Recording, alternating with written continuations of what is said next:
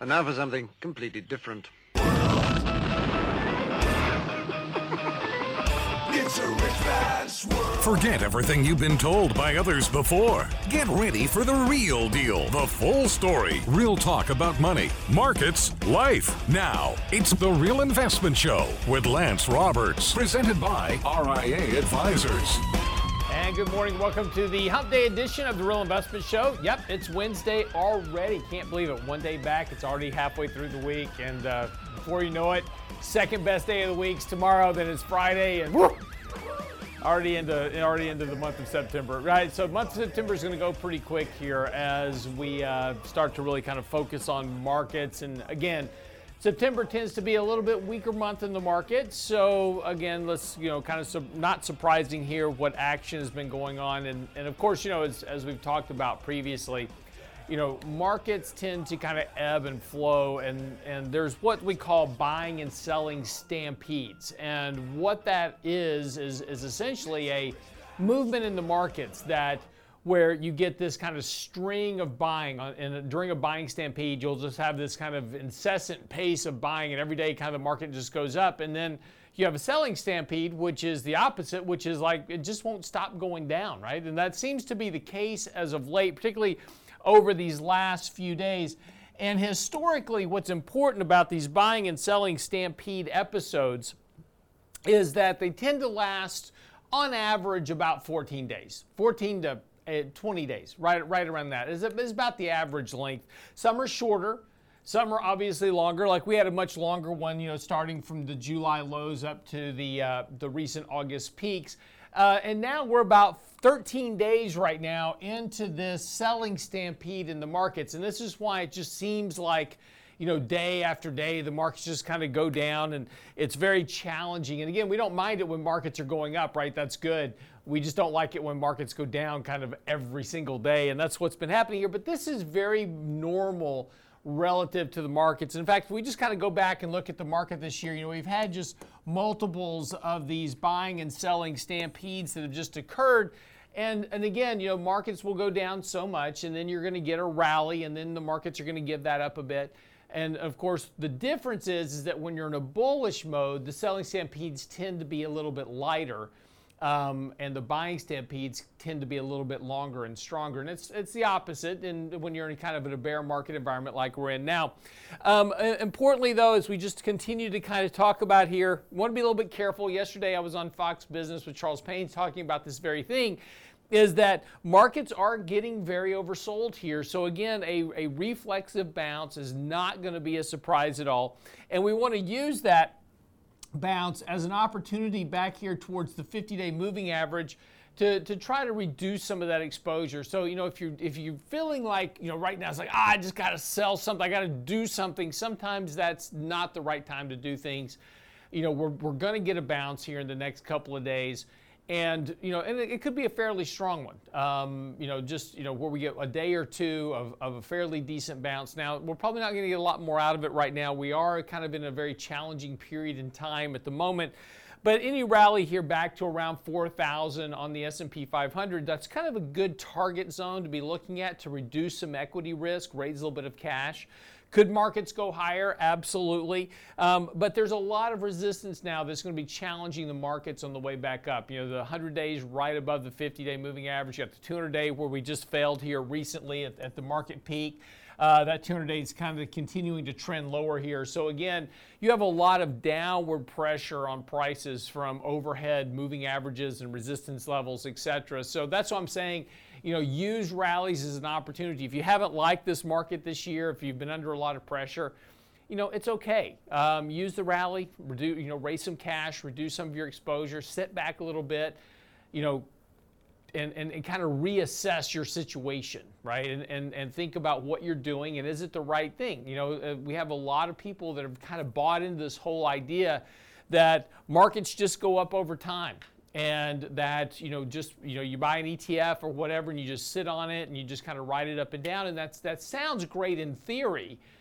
And you know the, the kind of the general premise is is oh you know markets are going to go up over time and you know the down markets are just part of it. So you just kind of ride that out don't worry about it. It's it, it sounds easy until you're in the midst of watching your portfolio go down every day. And, and that's where the realization of losses really kind of start to show up for people. You know, it's, it's easy to negate the, you know, kind of dismiss the loss idea until you're in the midst of it. You know, it's, it's always interesting. There, uh, there used to be, and still are, there's a lot of these kind of investor profile, risk profile questionnaires that you fill out online, right? And they always ask you is like, well, what would you do if markets are down 10%? Well, during a bull market, everybody always marks those things as like, oh, I'd buy more, I wouldn't sell anything.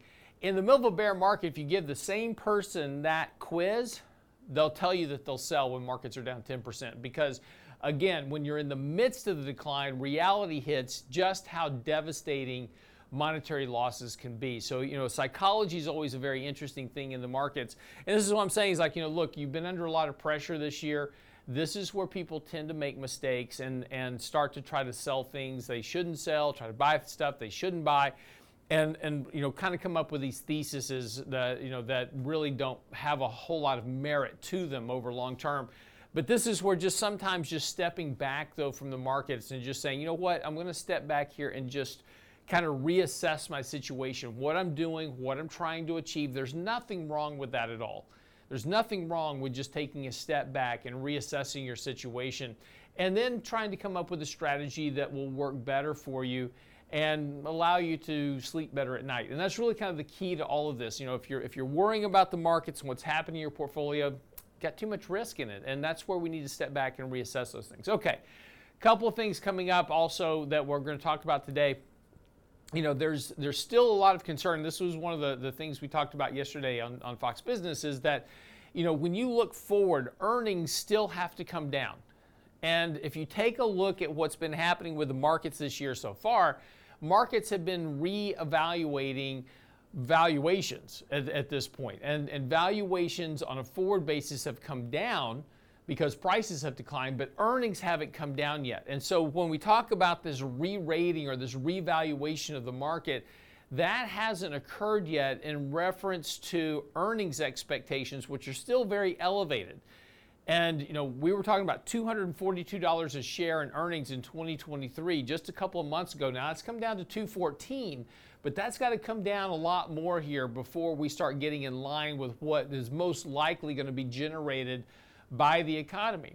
Um, you know, if you take a look at what, what's happening with inflation, that's going to impact earnings. High wages are going to impact earnings. And of course, when you start to slow down consumption and demand because the Fed's hiking interest rates, that's going to impact earnings as well. And that really hasn't been fully compensated for either by Wall Street analysts, which are still very optimistic about forward earnings expectations. They're just assuming the Fed's going to hike rates, navigate this very soft landing, and it's all going to be great. His history says that we're probably going to have a recession next year. And during a recession, you're going to have much more negative impacts to earnings expectations. Those are going to come down a lot more, which would suggest that, that markets have to lower valuations, and that's going to occur by both a drop in, in, in, in, earnings, the E part of the PE valuation calculation. The other side will be a drop in the price to make those align and bring valuations down. So that's one of the bigger risks we've got going into the end of the year. And you know, when we come back from the break, we'll talk a little bit about this economic data we've got going on. We've got a lot of divergences in economic data. A um, couple of interesting uh, reports out yesterday on, on the services sector of the economy, which makes up about 80% of the economy. Two measures measuring the same thing, two completely different readings. We'll talk about that, what that means, and which one you should be paying attention to right after the break. Don't go away.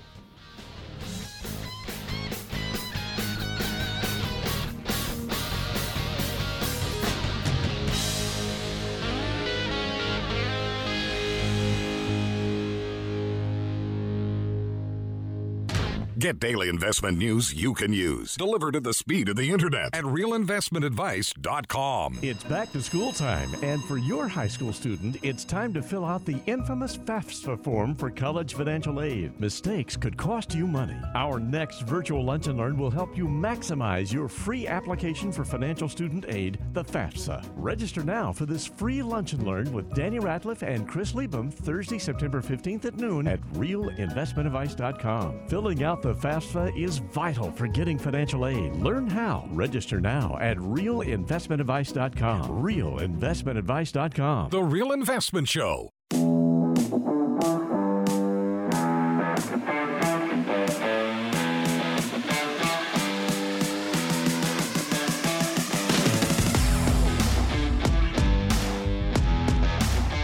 And welcome back to the show this morning. I'm your host, Lance Roberts, realinvestmentadvice.com. That's uh, where you'll find all of the great stuff, right? I mean, that's where we have our newsletter, our daily, uh, our daily market commentary. Uh, we just published today's. It's out on the website now. If you're subscribed, you get an email right at 7:30 this morning. Give you a market update, tell you what to expect earnings wise. Lots of stuff in there every single day. Of course, uh, our latest blog post is out. Michael's article out today talking about the, the differential between staples and discretionary, kind of what's going on between those two and which one you should bet on. Uh, that's on the website now, realinvestmentadvice.com. Uh, always lots of uh, lots of stuff there. Plus, while you're there, just ask a question. We answer every question every day. So always happy to help you out. Just don't ask stupid questions because you'll get a stupid answer. Um, was it Mad Magazine that had snappy answers to stupid questions? Yes, you remember that series? Exactly. Mad Magazine. That was see, that's a magazine they should bring back. Oh yeah, especially today. Yeah, there's so much stuff to write about. What me worry? exactly. Uh, all right, a couple of things uh, that we were talking about just for the break. You know, markets are you know trying to figure out what's going on with the economy, the Fed, everything else, and we'll talk a little bit more about the Fed in a second. But it's interesting because you know, on top of the markets trying to figure things out, you know, the problem is that we also get conflicting data. And everybody's trying to figure out from the data right now, you know, what data is important, what's not important, what's going to drive the Fed. You know, Friday's job report was, you know, pretty strong. And, you know, that lifted expectations for the Fed to hike 75 basis points in September. There's about a 72% probability right now that the Fed will hike by 75 basis points at the end of the month. So, you know, strong economic data, that's going to continue to lead in that direction. Weaker economic data, well, that might suggest that the Fed might be a little bit more cautious about hiking rates. Well, and so yesterday, to, you know, add to the conundrum, we had two reports on the same sector of the economy come out. We had the ISM which is the Institute of Supply Management Services Index, and that measures the services non manufacturing side of the economy. And that's and today, as opposed to the 1970s, when when manufacturing made up about 80% of the economy, today services make up about 80% of the economy. Manufacturing is about 20%. So it's a, it's an important indicator to tell you about what's going on within the economy, the strength of the overall economy, et cetera and it showed a fairly decent increase in the services activity. Now, again, you know, if you throw a ball down a hill, I just want to put this into context. If I'm standing on top of a hill and I throw a ball down the hill, it's going to bounce down the hill. It's still going down the hill, but there's going to be points to where it bounces. And that's what's going on with services indexes. And yes, after the first couple of quarters this year where we saw fairly negative contraction in economic growth, not surprising, still a little bit of a pickup as we get some pent-up demand, back to school activity, et cetera, right? So it bounced a little bit yesterday, showing a, a fairly strong increase, and it's still in a in a in it's still as we talk about in the stock market, the trend is your friend. The trend is still lower. It just bounced on the way down. However, another indicator that came out yesterday from S&P Global, Standard & Poor's. They measure the exact exact same sector of the economy. They have, they have the non-services, uh, you know, non-manufacturing services side, you know, kind of indicator. And this is the global U.S. services indicator, and it showed actually a fairly steep decline in services. So if you're watching our live stream right now, I've got a chart of this and I'll explain why this is important. Now, Pantheon Economics, uh, which is the the company that produced this chart, they said if well, if we had to choose, we would probably choose ISM over the S&P Global Services. And the question you have to ask yourself is why? Why would you choose that one over the, the other one? Because it's more bullish. if you actually are, and again, I'll explain this if you're driving, so please don't try to look at your phone while you're driving. It'll get you a ticket or a wreck, one of the two, and I don't want that to happen to you. But I'll explain this to you. But if you're if you're if you're watching our live stream right now on YouTube, you can see this chart. And what's important about this chart is, is if you look at the global U.S. services by S&P, there are points in time that it diverges from ISM. In other words, the majority of the time, ISM services shows a stronger number than the S&P Global US Services. And so if I want to be bullish, I'm going to pick ISM services over the S&P Global, right? Because I want to be bullish and that that gives me a bullish indicator so I have confirmation bias. The problem with that analysis is is that when those divergences occur between ISM and S&P, ISM usually catches down to the S&P. In other words, the S&P Global US Services PMI index is actually a more accurate indicator historically. Now this indicator only doesn't have a long history to it, but it's, it's long enough. And it typically leads uh, ISM services when it's declining. So what this suggests is, and again, the, the important point about this is that what we're talking about going into next year, in particular, and, and we've discussed this before, is that you know, yes, we had two quarters of negative GDP growth in the first, you know, first half of the year, but that won't be registered as a recession.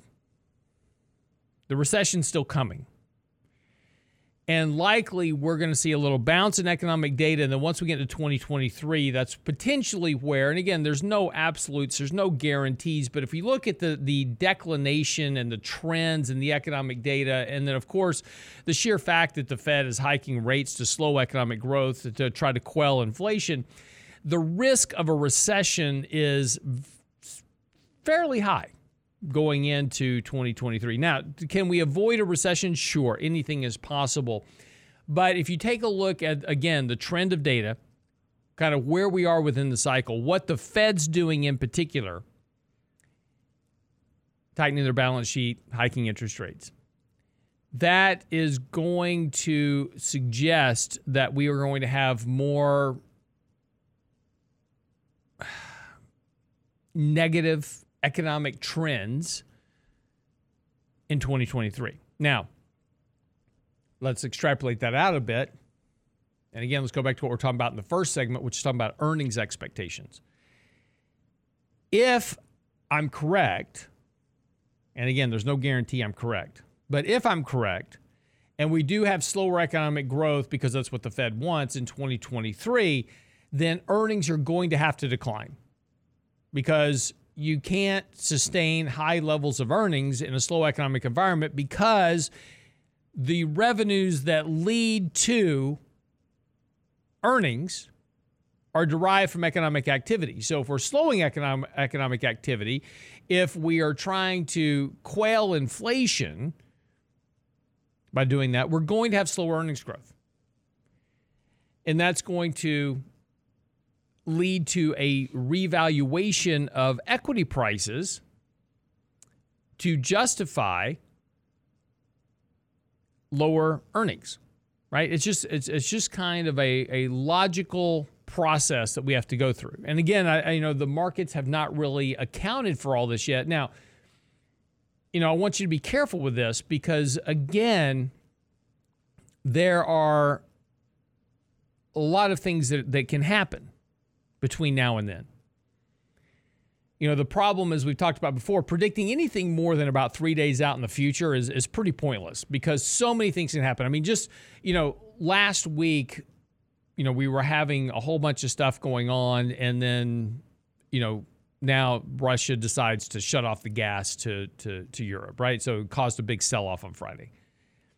You know, there's so many moving pieces in the financial markets, whether it's geopolitics or whether it's finance or economics or politics in general. You know what our our politicians do or don't do, what Europe's politicians do or don't do. All those things factor into the markets. You can't separate out politics from the financial market because they're intertwined.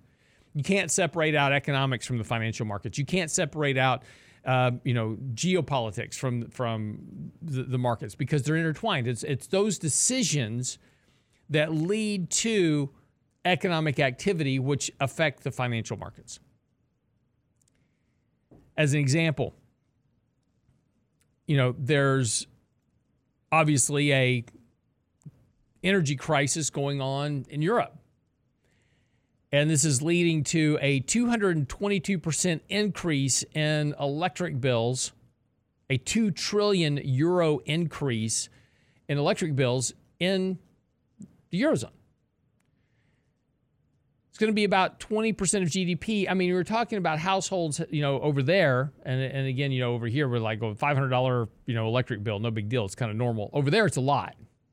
All right you know, we've talked about before the disparity in income. The, the, reason that everybody hates the U.S. and the reason that everybody wants the U.S. to become socialistic is so that we have the same standard of living they have, which isn't great, by the way. Talked about before, if you earn $30,000 in the U.S., you're in the top 1% of income earners worldwide. So the reason everybody else wants the U.S. to be socialistic and to adopt things like universal health care and all these type of, of giveaways is because it will lower the standard of living – in the US to match that of the Eurozone. We'll all be equal. Be poor, but we'll all be equal.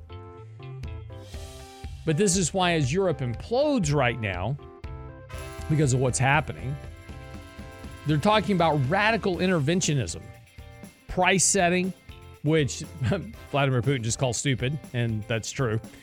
Suspending derivatives markets, now talking about Europe wide margin call bailouts, you know, these are the things that can change market dynamics. We'll talk about that when we come back from the break. Don't go away.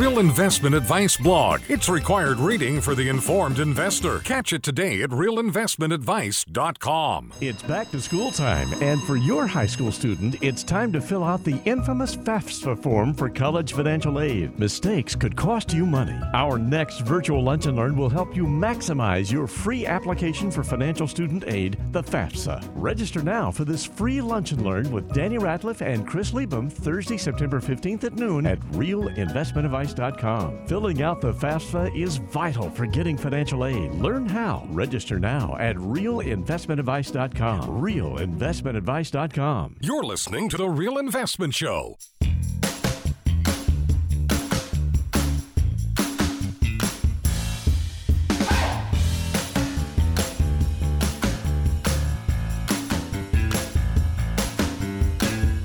So just for the break, talking a little bit about markets and repricing as we go into 2023 and, and the risk of betting on a bear market crash, right? And this is the the the majority of questions I've been getting lately is like, you know, well, why do you have any equity exposure at all? Markets are clearly going to crash. We'll have a bear market. You don't know that. Nobody does.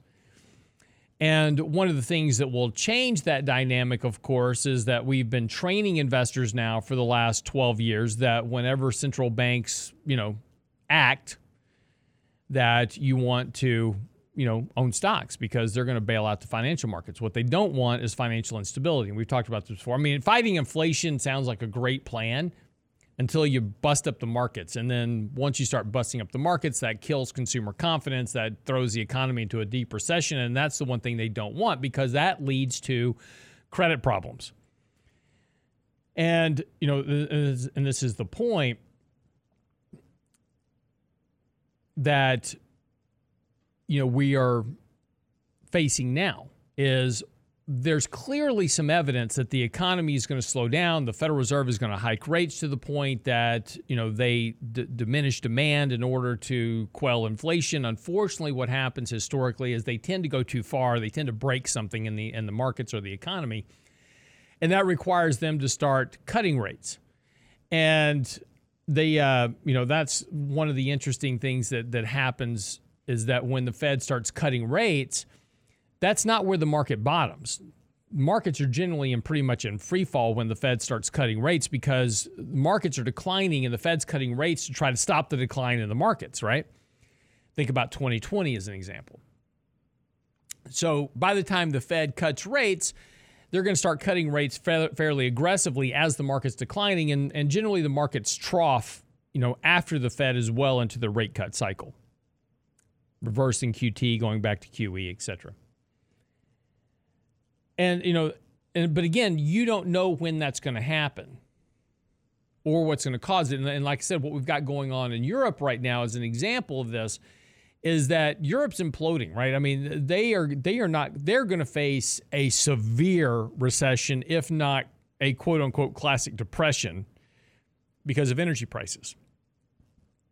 And this is going to cause a lot of problems across the economy. And, the surging electric costs are, are, are going to wipe out a lot of traders that were not positioned for it.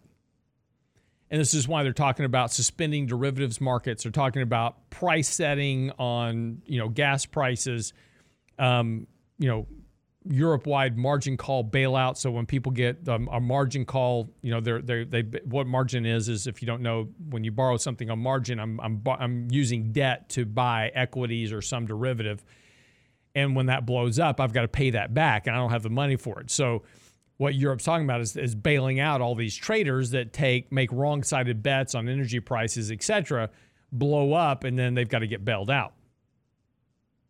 So that's supporting markets. You know, you've you've removed by doing that, you remove the consequence of bad decisions. So you increase speculative risk by doing that because if there's if I'm going to get bailed out, why not take a flyer bet? You know, think about it this way. If you go to Vegas as an example, and you walk in the door of, of a casino in Las Vegas and the manager walks up to you and says, you know, Mr. Clanton, welcome to, you know, the Las Vegas casino, the Bellagio, pick one, right? you go gamble to your heart's content. Whatever you lose, we'll give it back to you. Right? So Brent's got no risk. So why would he not clean out his 401k plan at that point and you know bet 32 red on the roulette wheel, right? Because if he loses, he gets his money back. But if he wins, he gets to keep all the profit. So a, a no risk position incentivizes more risk, right? So this is what this does in markets. And we saw this clearly after March of 2020 when the Federal Reserve bailed out markets and bailed out the credit markets and bailed out junk bonds and then threw capital into the markets. And then we started giving checks to households. There was no risk. So everybody went and speculated on stocks, right? When there is no risk, it incentivizes more risk. And that's what Europe's doing now. And now, of course, it's only a function of time until that comes back here into the United States. The worse it gets, remember, we export inflation to import deflation, right? We and what that means is is that the reason that we offshore our labor is to lower costs because you want too much to work, right? California just passed a, a, a law yes over the weekend. Governor Gavin Newsom signed a bill in California uh, mandating that certain restaurants have to now pay $22 an hour minimum wage to restaurant workers. Certain restaurants. Now, it excluded bread makers for some reason.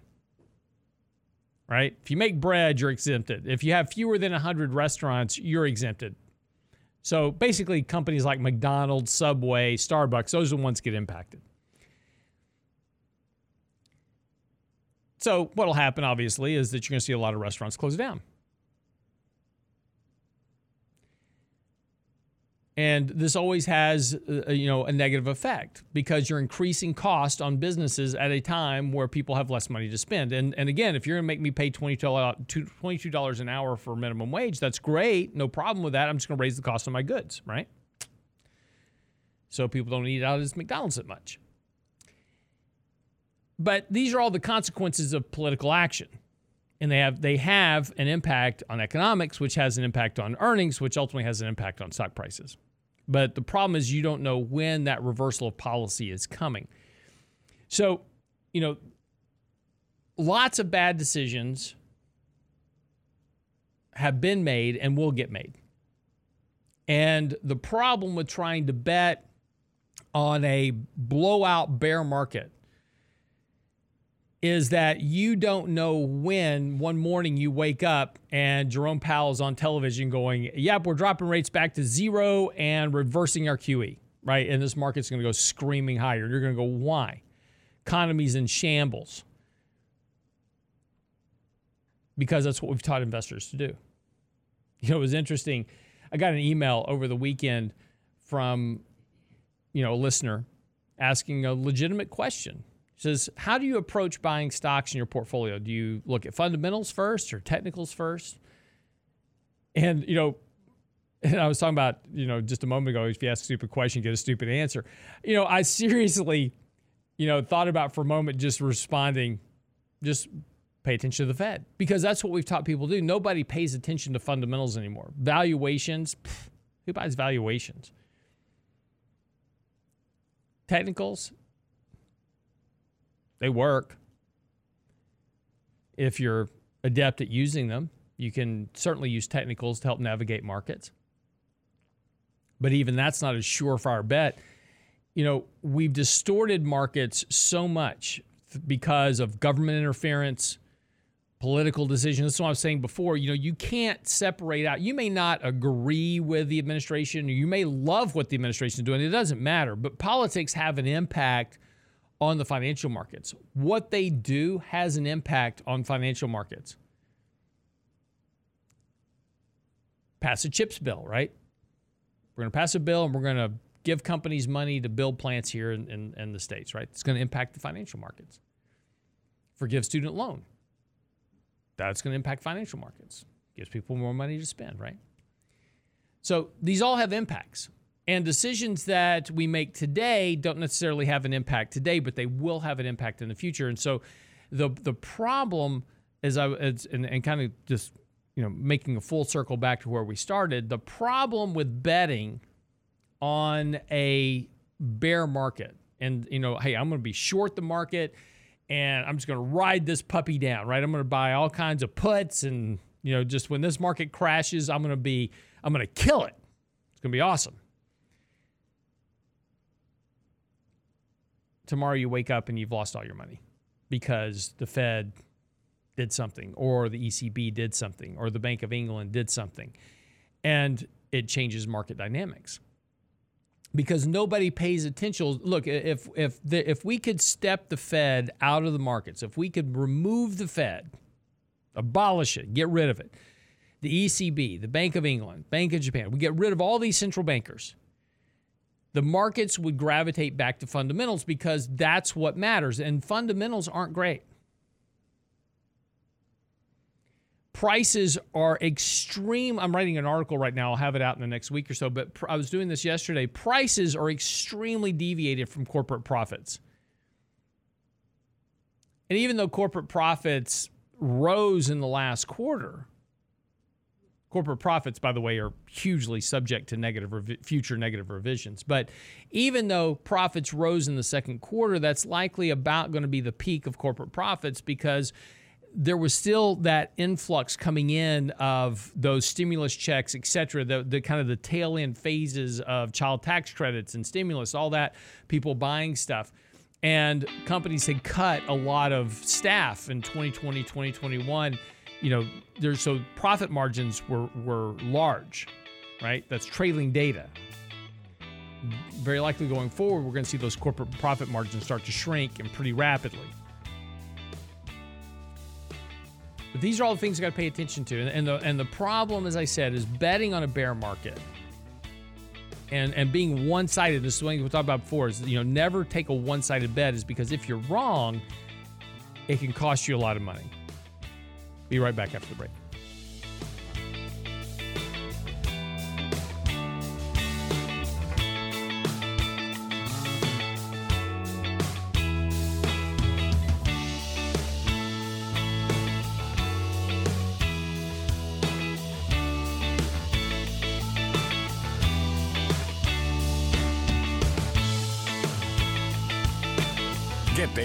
Investment news you can use, delivered at the speed of the internet at realinvestmentadvice.com. It's back to school time, and for your high school student, it's time to fill out the infamous FAFSA form for college financial aid. Mistakes could cost you money. Our next virtual lunch and learn will help you maximize your free application for financial student aid, the FAFSA. Register now for this free lunch and learn with Danny Ratliff and Chris Liebum Thursday, September 15th at noon at realinvestmentadvice.com. Filling out the FAFSA is vital for getting financial aid. Learn how. Register now at realinvestmentadvice.com. Realinvestmentadvice.com. The Real Investment Show.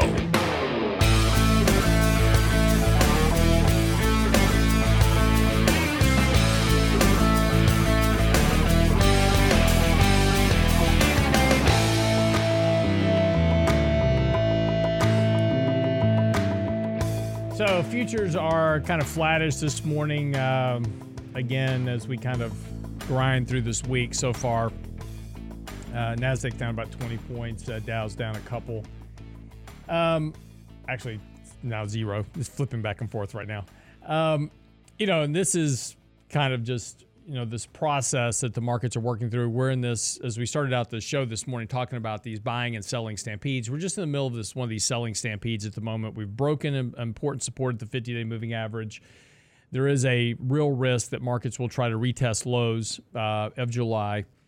Yesterday, we closed the market sitting on really important support um, that goes back to some previous bottoms and tops that we had during the July you know some some bottoms we had back in May and June, and some tops, the kind of little tops we had in in July.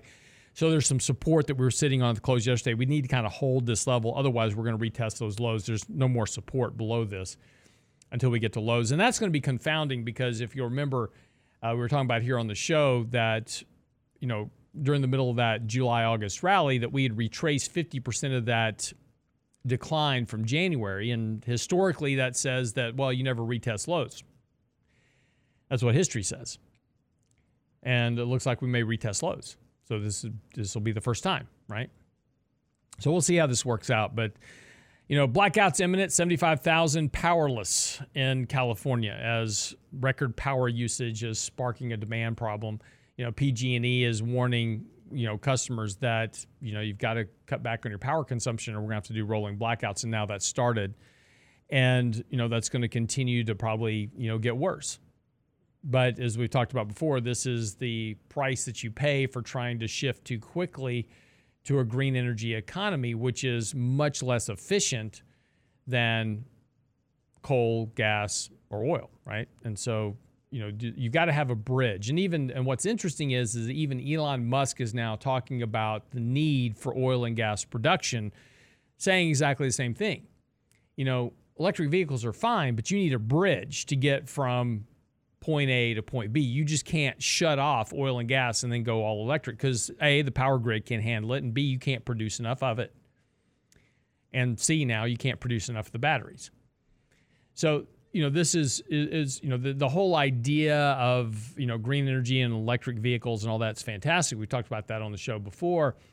But you can't just make this switch overnight because you know the economy is not built for it the structure is not built for it you know the the the smart move would have been to go hybrid first build enough hybrid vehicles to start the transition and then move into electric or whatever future technology is going to be.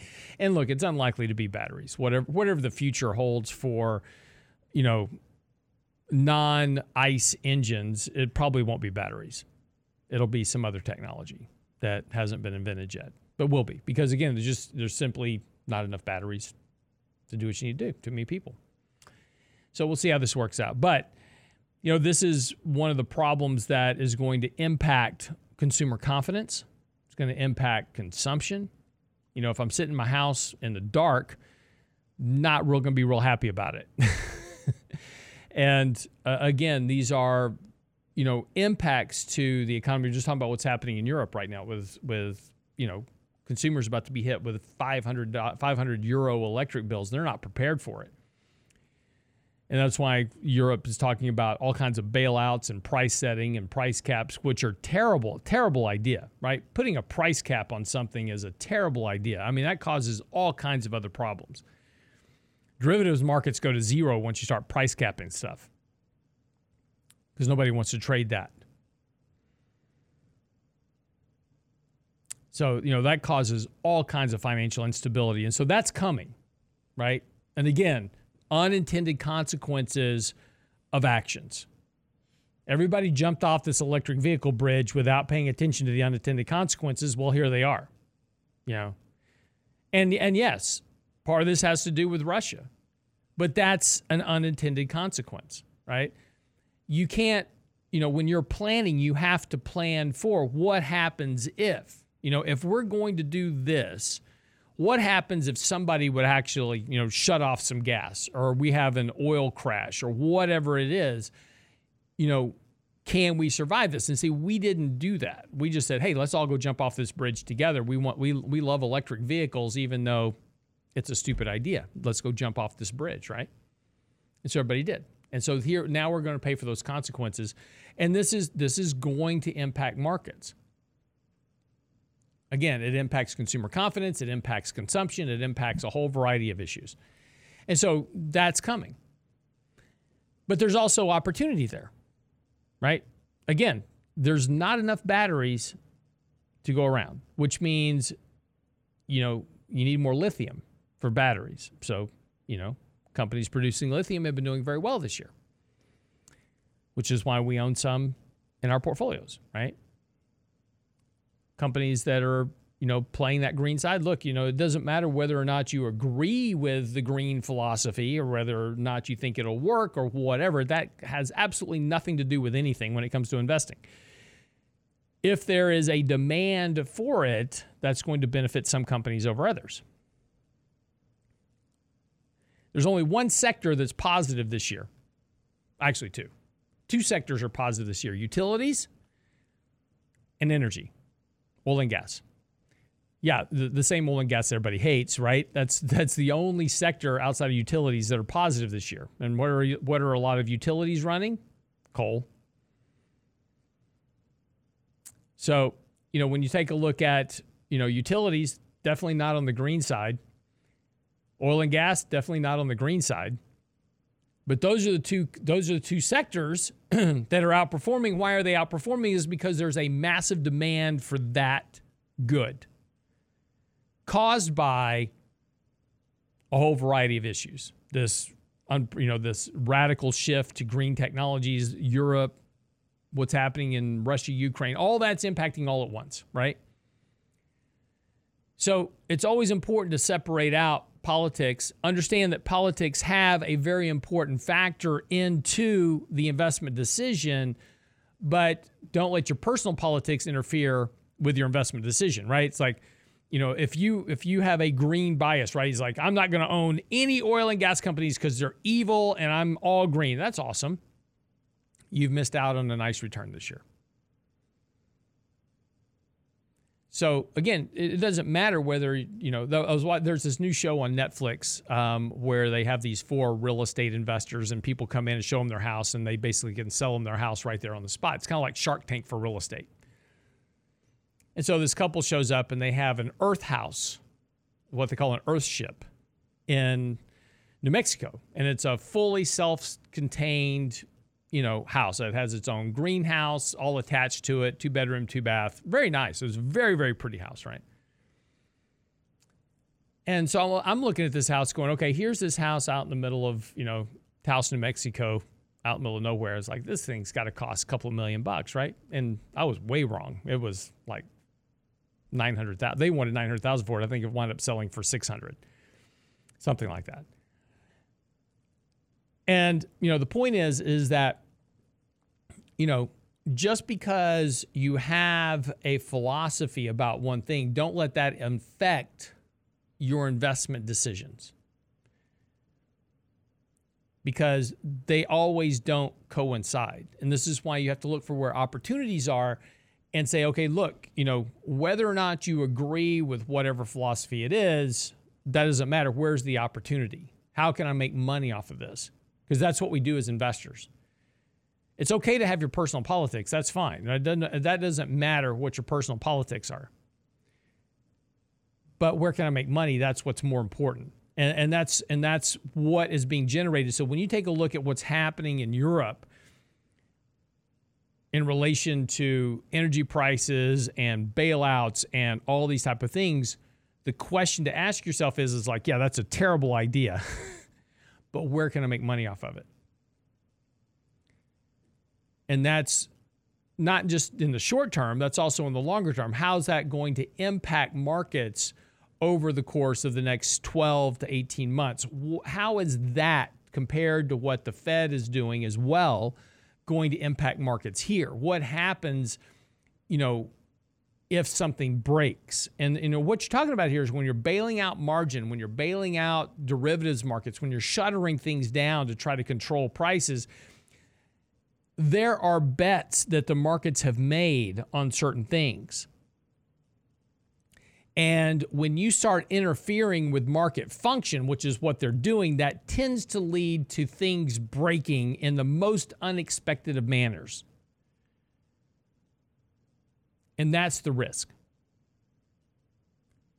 So these are the things to be these are things that we're going to be thinking about over the course of the next few weeks as this continues to mature, and we're going to be looking at placing bets accordingly. In, you know, and opportunistically relative to both where we think the economy will be through the end of the year, but also moving into next year. But these are the things to be thinking about. You know, where is it that we can make money off of this? Look, I don't have all the answers right now. You know, these are the things that we're talking about daily, you know, in our office. But these are the things that you need to be thinking about as well. And there's lots of opportunity and it's not necessarily all on the short side either. So, you know, again, as I started out the show talking about, as we wrap up the show talking about, be careful making one sided bets. If you think the world's coming to an end, it's probably not. Doesn't mean it can't get worse before it gets better, but odds are, and the the bet to always make is that things do eventually get better. All right, wraps up the show for the day. Get by the website. Our latest blog post is out talking about staples versus discretionary stocks uh, by Michael Lebowitz this morning. It's on the website now, along with our daily market commentary. The newsletter from this weekend is out as we go through the entire market structure, what we're talking about, what we're looking at. All of our trades are placed in there as well. It's all on the website now, realinvestmentadvice.com. All right, have a great day. See you back here tomorrow with Michael Lebowitz for the Thursday edition of the Real Investment Show. We'll see you then.